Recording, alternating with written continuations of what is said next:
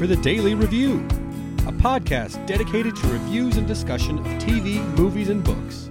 Look for us at Daily Review on Facebook and Twitter and dailyreview.com on the web. That's D A L E Y review.com. This is Paul Daly here with my wife, Caroline. Hey guys. And today we're here to discuss the 17th episode of the second season of NBC's This Is Us. This one was called This Big, Amazing, Beautiful Life. It's a mouthful. This is our first Deja centric only episode. It's not our only side character uh, episode, however. If you guys remember, we had that episode that really concentrated on Dr. K and shared that episode with the firefighter who actually found Randall. And so we got that that entire episode was just about those two and their what they were going through. So this was not the only one. However, I would say that this one it surprised me when we turned it on and this is this was the focus i didn't know we, we don't look in advance to see what the show is going to be about so i felt like the tempo for me on this one uh, felt a little bit off After watching the show, I had to tell myself a few things to kind of put it in a in a pers- proper perspective because as I was watching it, I was waiting to get back to the Pearsons. So I was kind of impatient with this episode. We saw on Twitter a ton of people loved this episode Yeah. and, and it really tugged their heartstrings in the right way and all that kind of stuff. Well, and I want to speak to that because definitely I would say that again, I would I would categorize it as a surprise because I didn't know that's what we were going to do. However, I think it was very eloquently handled and I thought that the subject matter was important and it, it did tug at my heartstrings. It did make me think and make me compare my life and the lives of the Pearson kids and the various characters throughout. And so it did make me stop and think. It was just at the time, I felt like, especially upon first watch, I was like, what is happening? And impatient, I think, is a wonderful adjective to use because I think that probably if you had to describe the This Is Us fandom as a whole, I would say we are rather impatient, right?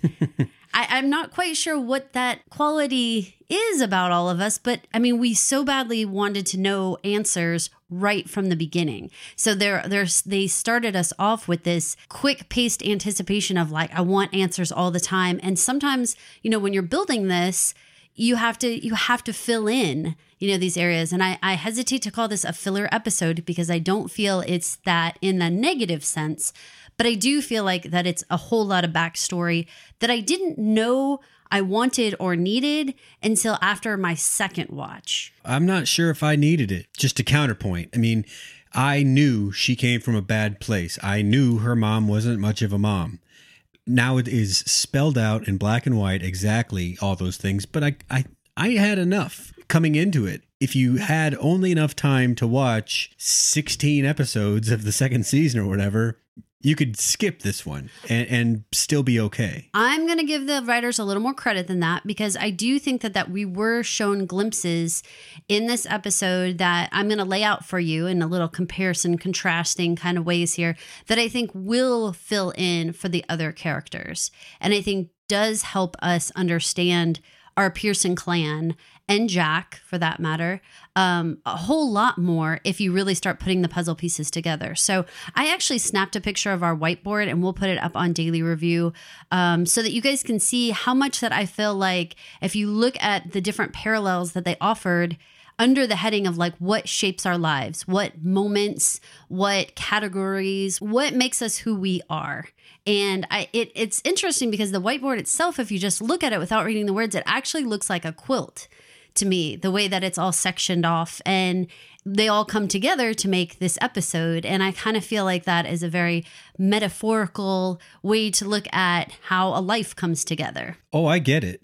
I, I think I, I think I get it. I mean, this show is called This Is Us. It's a very intelligently named show, right? I mean, they didn't say this is the Pearsons. They said this is us, and they never really defined us. And so this show, I think, is meant to be much more inclusive than than just focusing on this one, you know, the the three adult kids of this family. So I get it. I just didn't need it. I okay, well, I'm going to challenge you as we go through um if it helps you not just understand Deja because I feel like that's where you've kind of stopped in your wanting to analyze this episode, but understanding us, us as people, as as humans that go through the world, could you sort of realize that there were these different little pieces that are put together? So l- let's just start off with these kind of grander pieces and we'll we'll kind of suss it out a little. So one of the things that we they showed a really great parallel was the birth sequences. Mm-hmm. So we had Shauna at 16 giving birth to Deja. You know, there she only had her grandma and she was upset. She was upset because the father of Deja was not there and she was just sort of out of sorts. She was not a ready made mom in any form or fashion.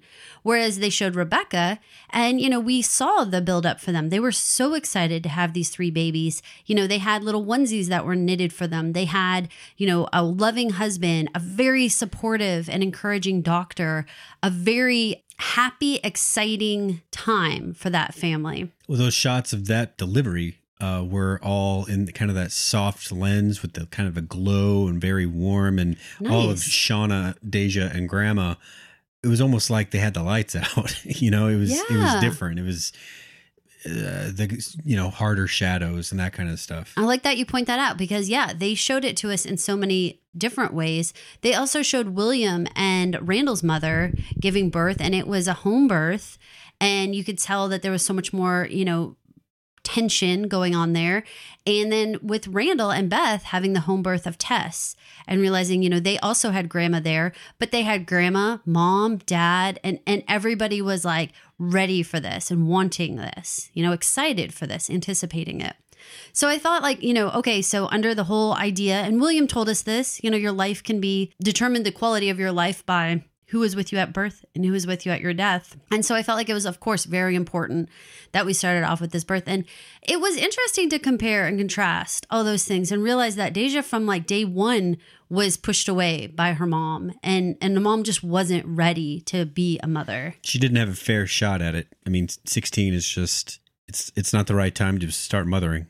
No, I can't imagine being in those shoes. There was another moment, um, you know, if we consider like your formative years, your very little guy years, where they showed Goodnight Moon throughout several different characters' points of view. So we have Grandma reading to Deja, and we have Randall reading to both Tess and Annie. We have Rebecca reading it to the big three, even while she's pregnant. She's already reading to the to the kids interestingly enough and this is where i think that why i'm asking you to pull the lens back on why why we had to have this story was we had jack reading it to nicky. And that was like oh that was a glimpse into jack's childhood that we hadn't had. You know we knew that he was very protective of nicky and obviously very much a father figure for nicky but to see that that started at such a young age that ni- neither parent was sitting there reading goodnight moon but jack was reading it to nicky This early stuff with Grandma Pam Grier, guest star, um, I thought she was wonderful, beautiful. is the one piece that I was missing in all the other episodes to know why Deja might have a shot, you know, because she's that kernel of hope and goodness and seeing a, a brighter side of things that Beth and Randall had to like scrape away all the shit that, that her mom had piled on top of it. That's from growing up with grandma. After grandma died, shit pile. But before that, is the is when those formative years you were just talking about. That's why I bring it up. Yeah, and and I think that let's let's I'm going to weave that a little bit because there was a whole section about death and grief and you had you know grandma having that heart attack and having Yeah. shauna and deja witness that the horror of someone dying in front of you um, they showed the the little glimpse of someone twirling william's hat i wasn't sure if that was randall or william but but that nervous twirling of his hat of like you know this is when things were definitely going bad. Rebecca crying for Jack, you know, watching her express her grief. And then William, you know, sitting in the chair with the box of medications after his mom passed away and the, mm-hmm. the grief and everything. And again, if you had to pick out moments of your life, turning points, moments when, you know, you there was a fork in the road and you went one direction, then another, you know, these were the defining moments for these people. And after Grandma's death, going back to Goodnight Moon, they they flash back to Deja as just like the little four or five year old reading Goodnight Moon to Shauna, and that basically in that moment set up their entire dynamic.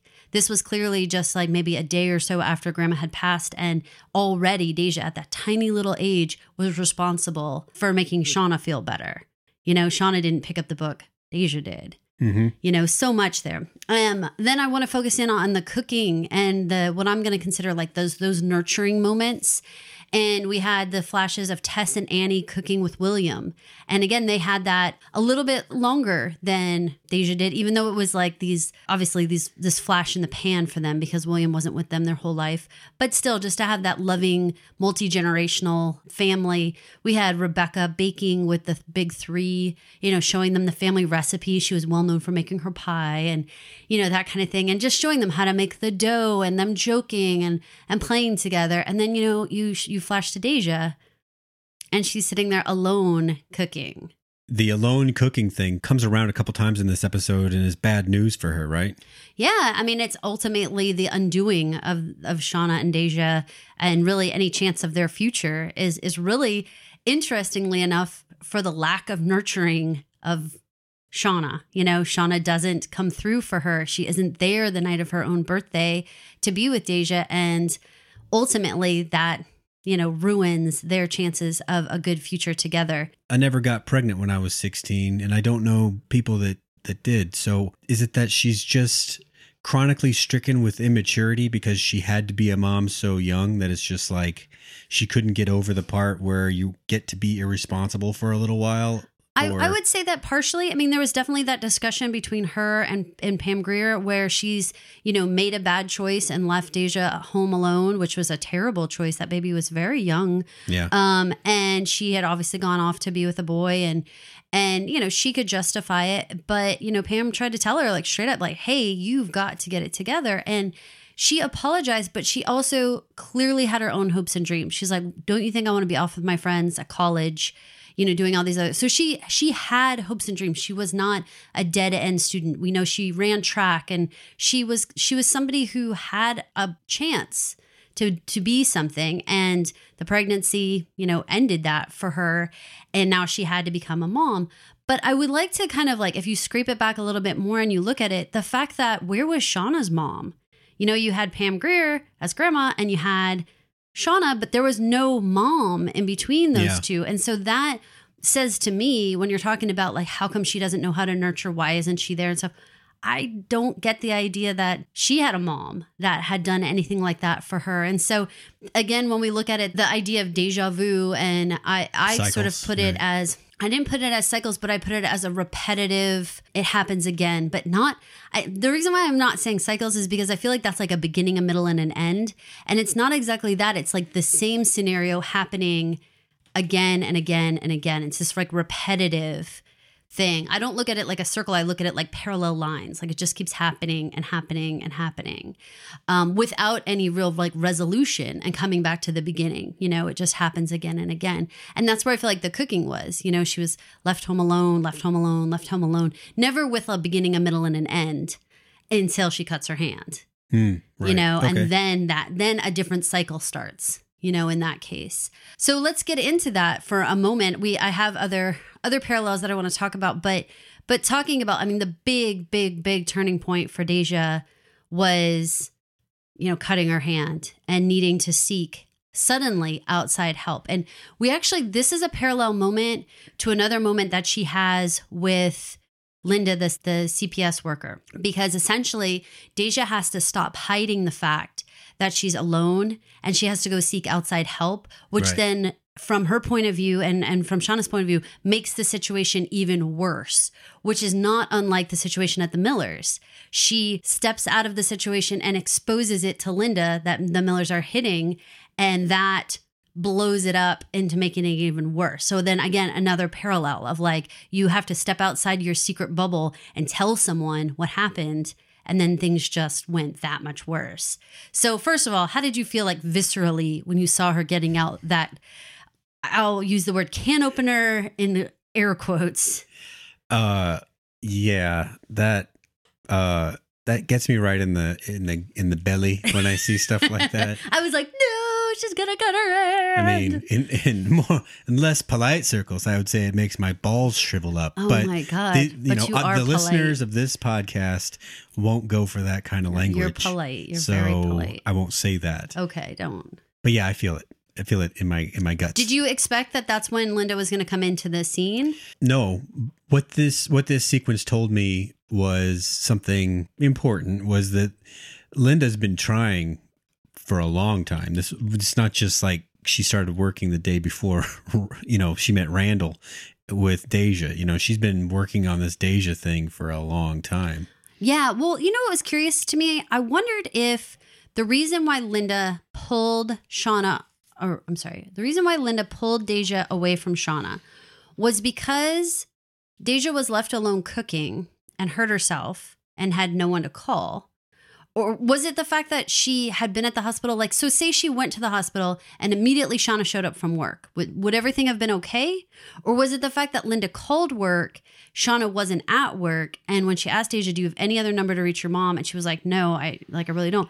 And and it doesn't matter that Shauna showed up at that point. It was like, is it that that like the chain of of safety nets weren't there for for Deja? Like, I mean, anyone could get hurt, and Deja wasn't like five years old.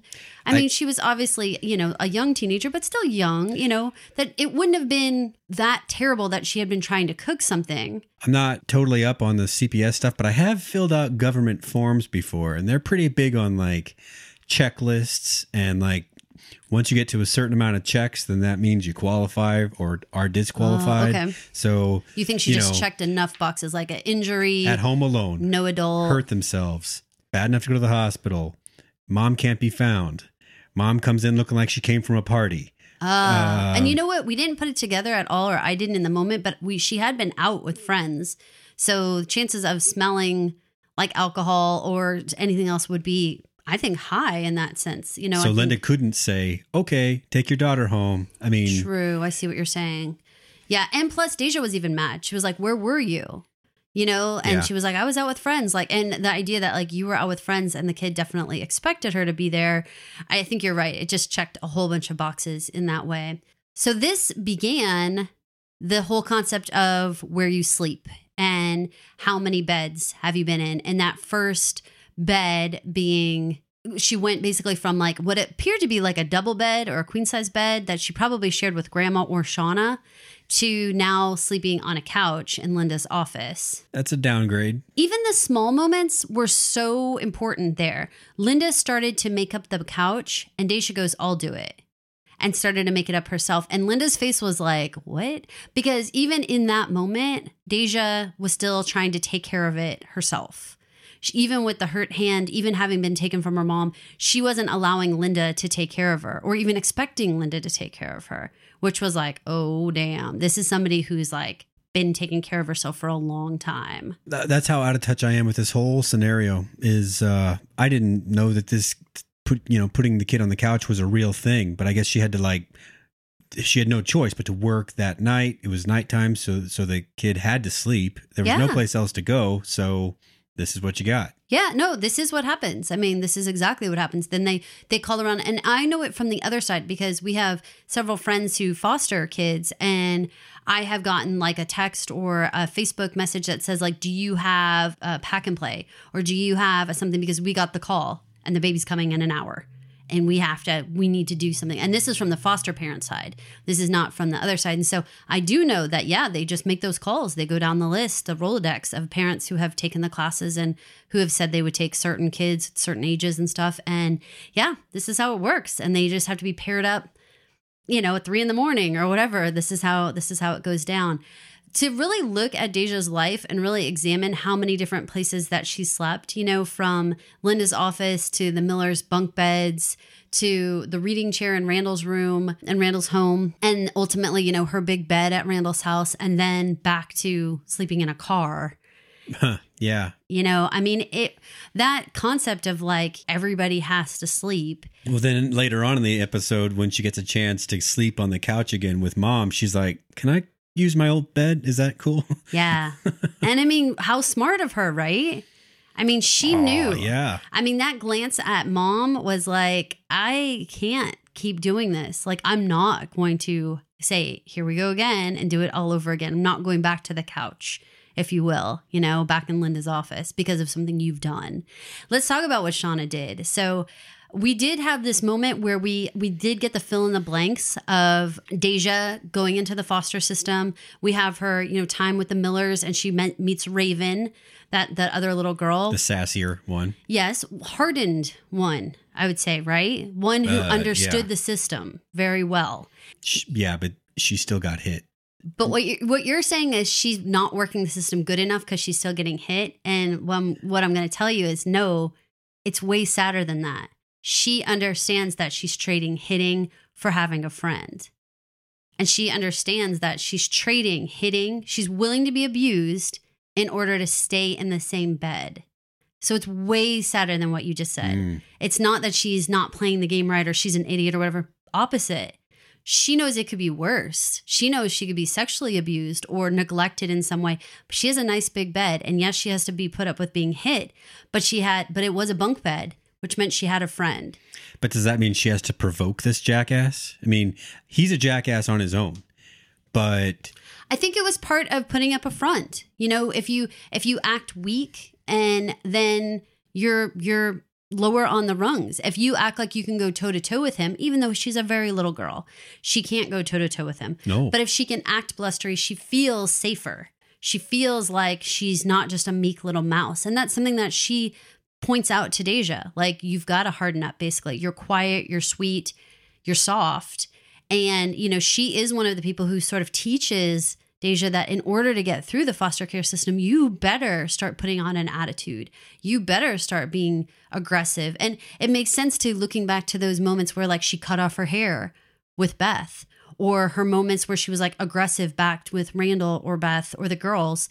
You know, it's like, oh, this is where she started to know that life and understand that, like, in in order to maybe protect, you know, definitely protect yourself, you better be putting on an offense as well because you're too little to just, de- de- you know, uh, rely on a defense.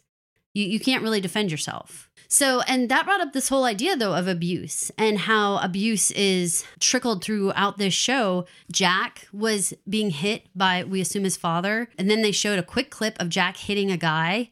Um, I think that that was maybe. the singer. Yes, yes.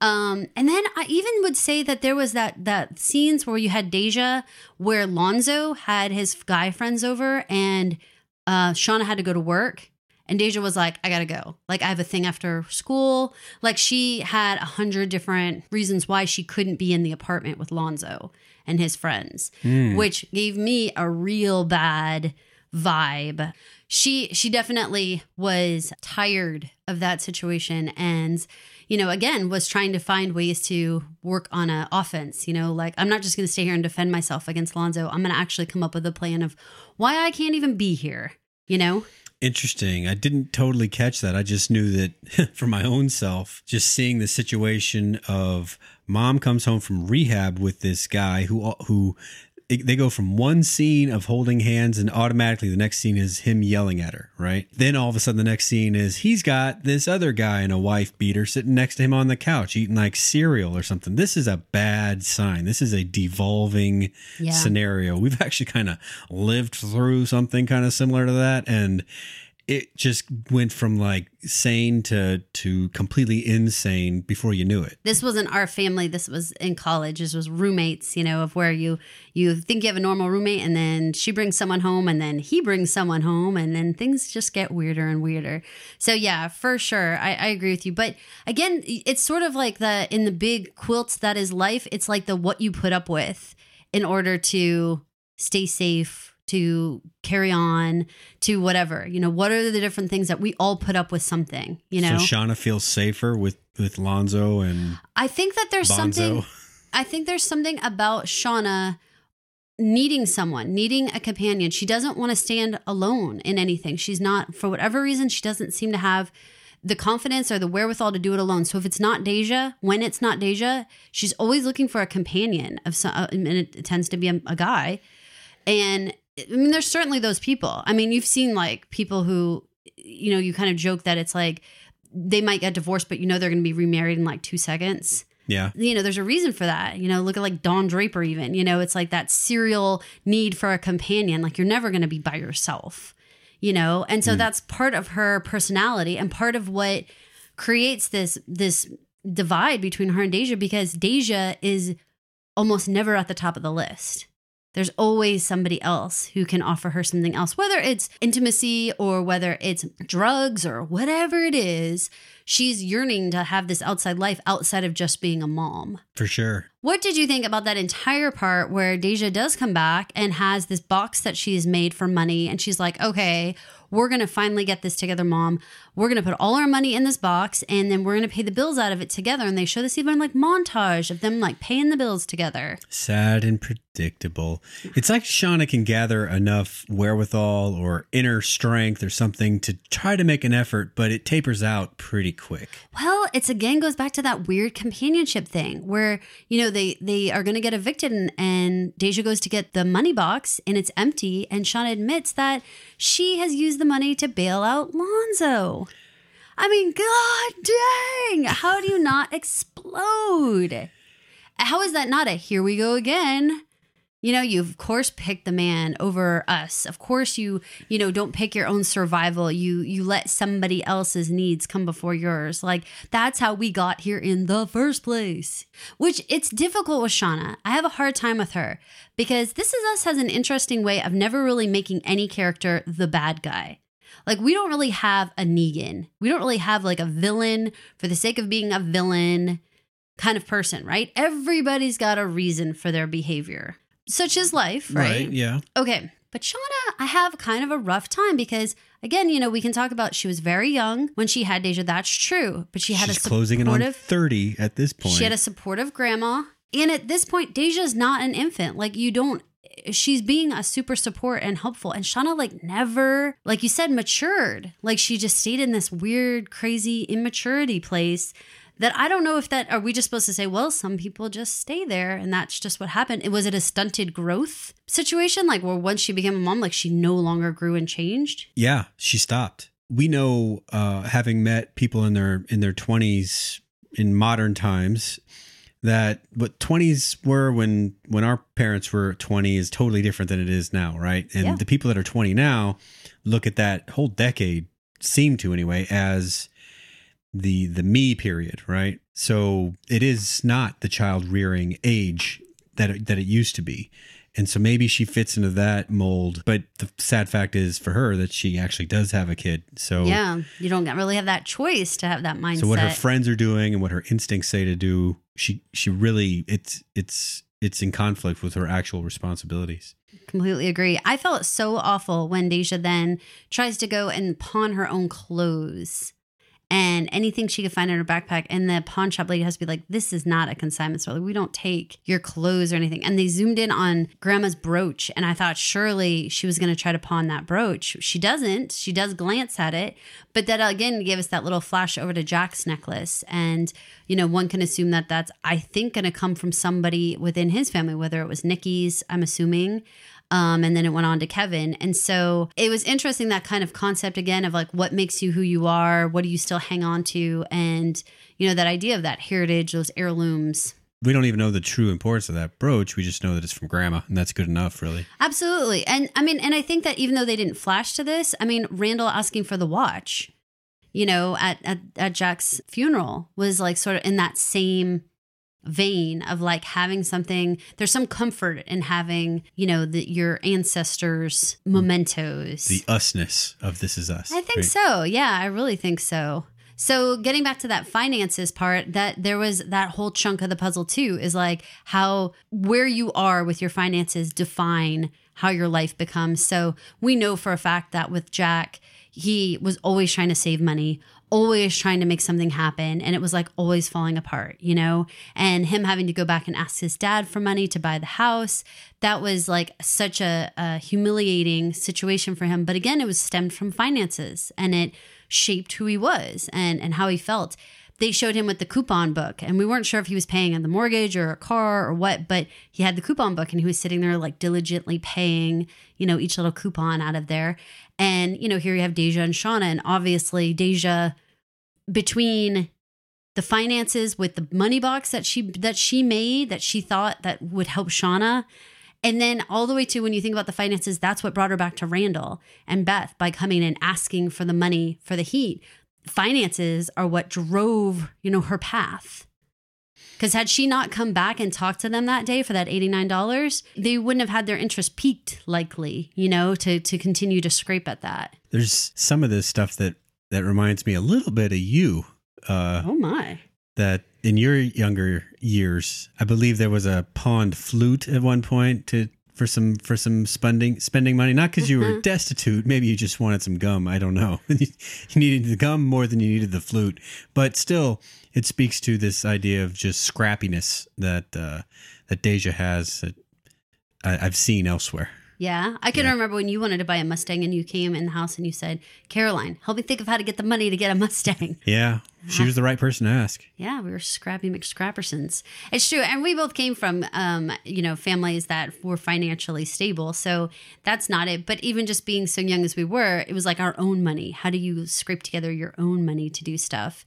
I do want to talk about the idea of like relationships with moms and how that was a, a huge chunk, of course, of what makes you who you are. We have, you know, Deja and Shauna having this very sister like relationship, which, if you remember when they were walking down the sidewalk and Shauna was like, Oh, are you thinking about running track? And she starts to fake run like she's going to race her on the sidewalk. And she's like, I am not going to race you in the street, you know, like that kind of thing. Like they were very sisterly in a lot of ways. Nothing like Gilmore Girls, though. Well, it's funny about that because do you know what the big fat difference was between those two women? Drive, I think. I think it's that where they put men versus their children. If you watch Gilmore Girls, Lorelai's biggest thing is that she's never brought a man home ever until Max Medina, which would be high school for her. Never ever had a man in the house, never didn't date for like a million years, all that kind of stuff, and never ever put a man in front of Rory.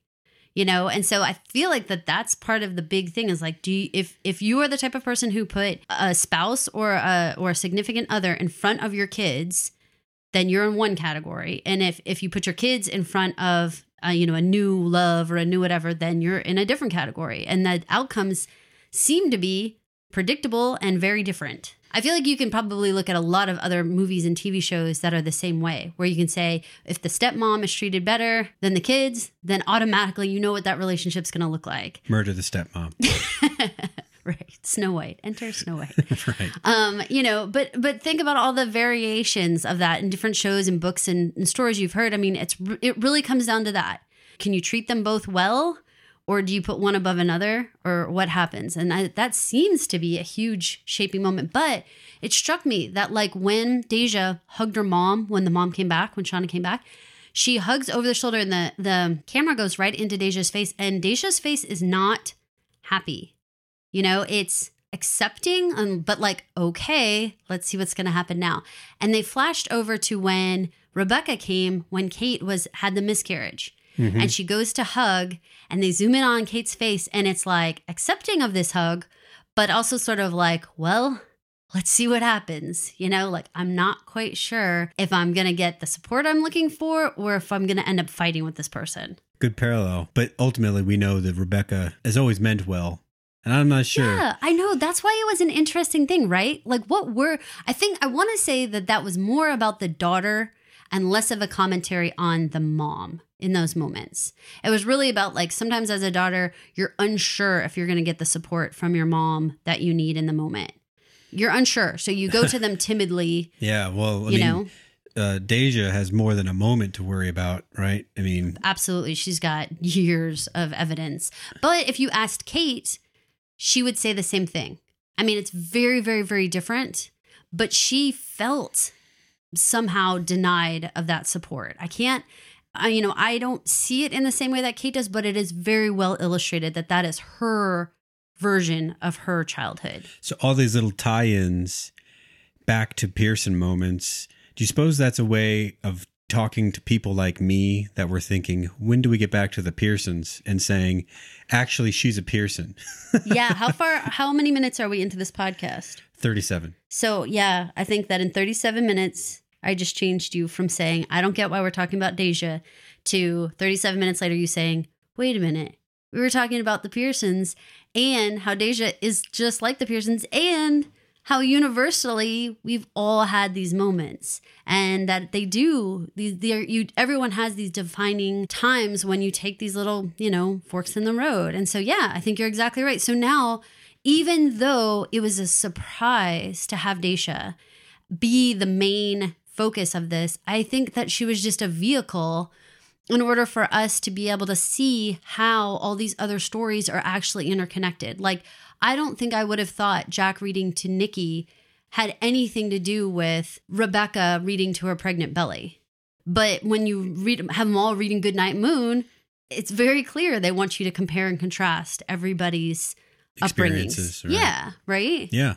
Okay, so I would say that the big, you know, uh, reveal here at the end was for me quite a surprise. I mean, we have Beth and Randall back at the car, you know, right where we left them previous episode, and they decide to bring him back to the house. Now, we thought for sure that was going to lead them to offering William's apartment. Right. This does not seem like this is where this is going. I don't think. The stepping out of mom was never really in doubt. It was more like but, how was she going to be? but it was in doubt. I mean, it wasn't when we were watching this episode, but the previous episode when we saw the little preview or we thought we got an inkling that they were going to be evicted it seemed so natural that Beth and Randall would offer them the apartment in the apartment building that it seemed like, no, why would they separate? Why would you think Shauna would leave when she was given an apartment and a place to, to raise Deja in a nice, lovely new apartment complex? Well, this is just night one you know? It's true. So maybe this is going to twist. I mean, we saw Shauna say she needs to leave and she can't take Deja with, but we didn't actually see anybody accept that or whether on day two she's right back there and they have to start going over this whole thing again.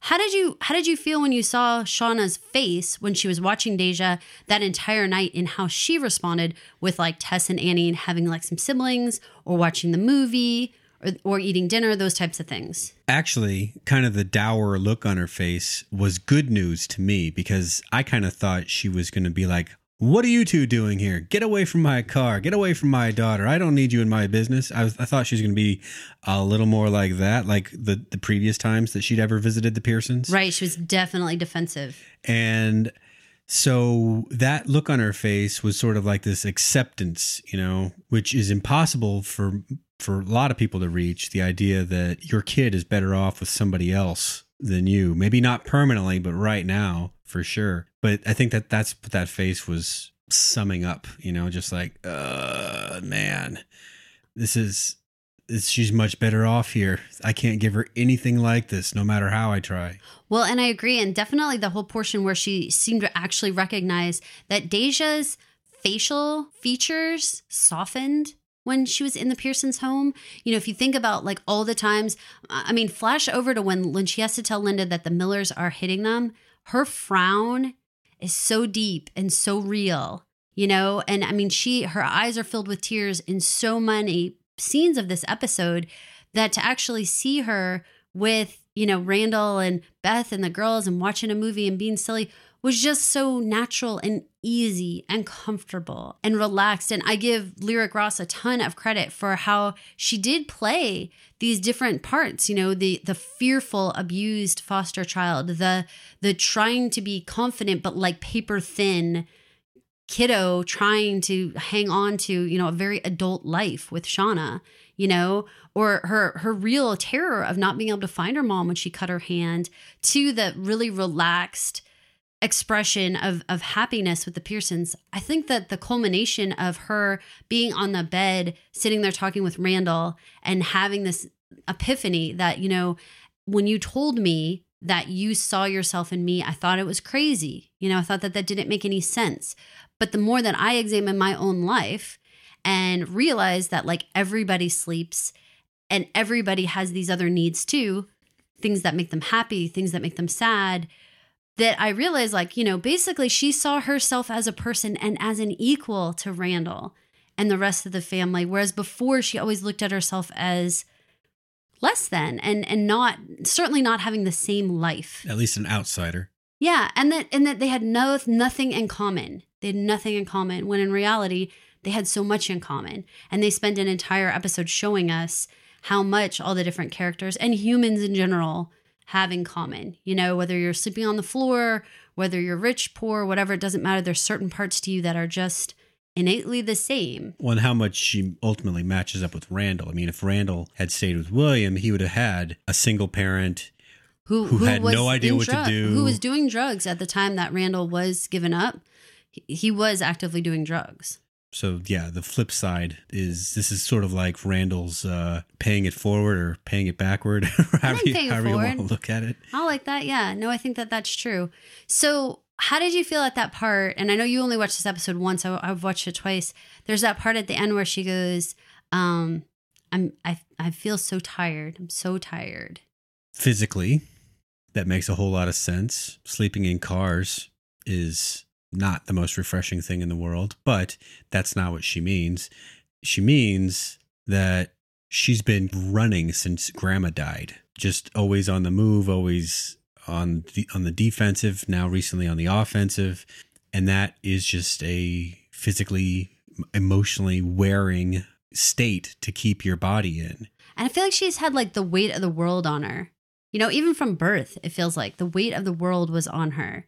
You know, from from the grief and the, you know, reading the book to her mom to worrying about the finances to trying to grapple with how much abuse is an acceptable amount of abuse if you can still get along with your day and you know having to teach yourself all those life skills like cooking and having to worry about where you sleep at night. I mean all of those things i just can't even imagine her psyche must just be so utterly exhausted. It was so apparent that that that's how it all culminated for her. And i really appreciated that randall was like i know sweetheart and just you know put a put his arm around her and was is extremely accepting of you know where she's at right now.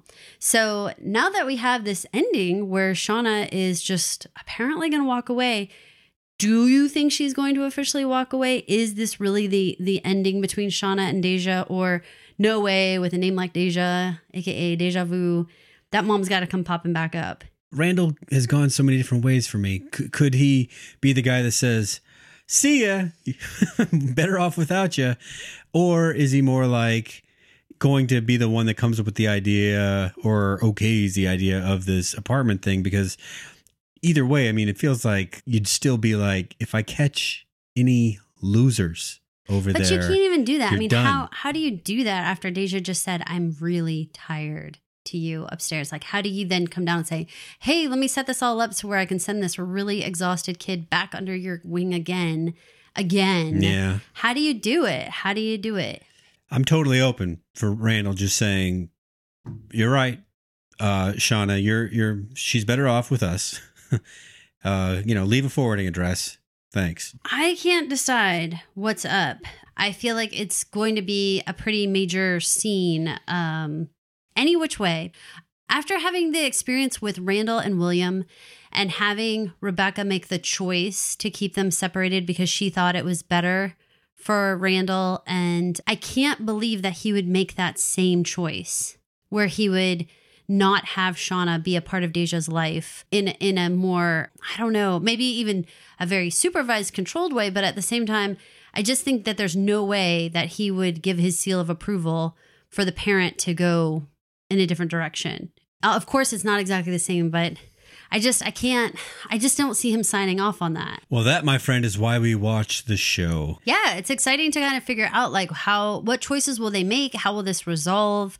I don't know. And what's even really the best thing for Deja? I don't know. Is it to be with Shauna? Be with Shauna sometimes? Be with the Pearsons? I don't know. I don't know what the best case is. Yeah, I guess. It, I mean, depends on what your definition of best is. I don't know because if you look at William, you know, in that whole scenario, he would say that he made the best choice in having Randall go live with Jack and Rebecca. So then, in that case, that would be a situation of not having the biological parent raised was was probably for the best. But I- you know, I don't know. I I wonder now that Randall will have a choice here.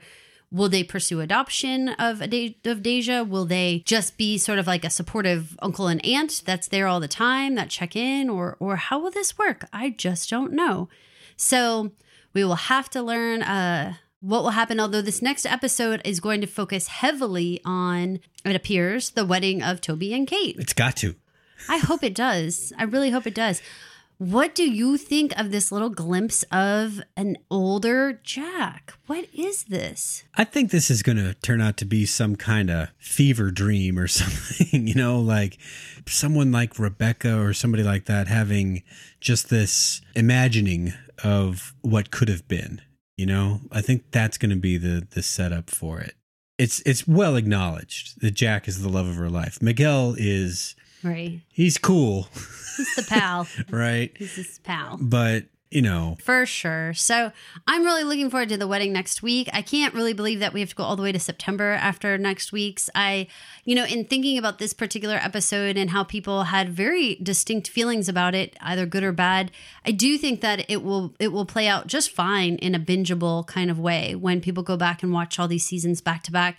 I don't think it will seem so like out of place or anything like that. But I do think that for all of us who are watching it one episode at a time, we're so eager and again impatient to find out what's going on with the with the Pearsons that at times we have a hard time like allowing the story to unfold at a slower rate. And I think this was one of those where we were getting a story, but it was just coming open to us in a very stylistically interesting and important message kind of way. But at the same time, it was like, ah, let's get back to the Pearsons. You know, what are Toby and Kate doing after the Bachelor and Bachelorette party? You know, it's like we were all high on Vegas, and then now we came back to a, a much quieter episode, intense but quiet. and now we know.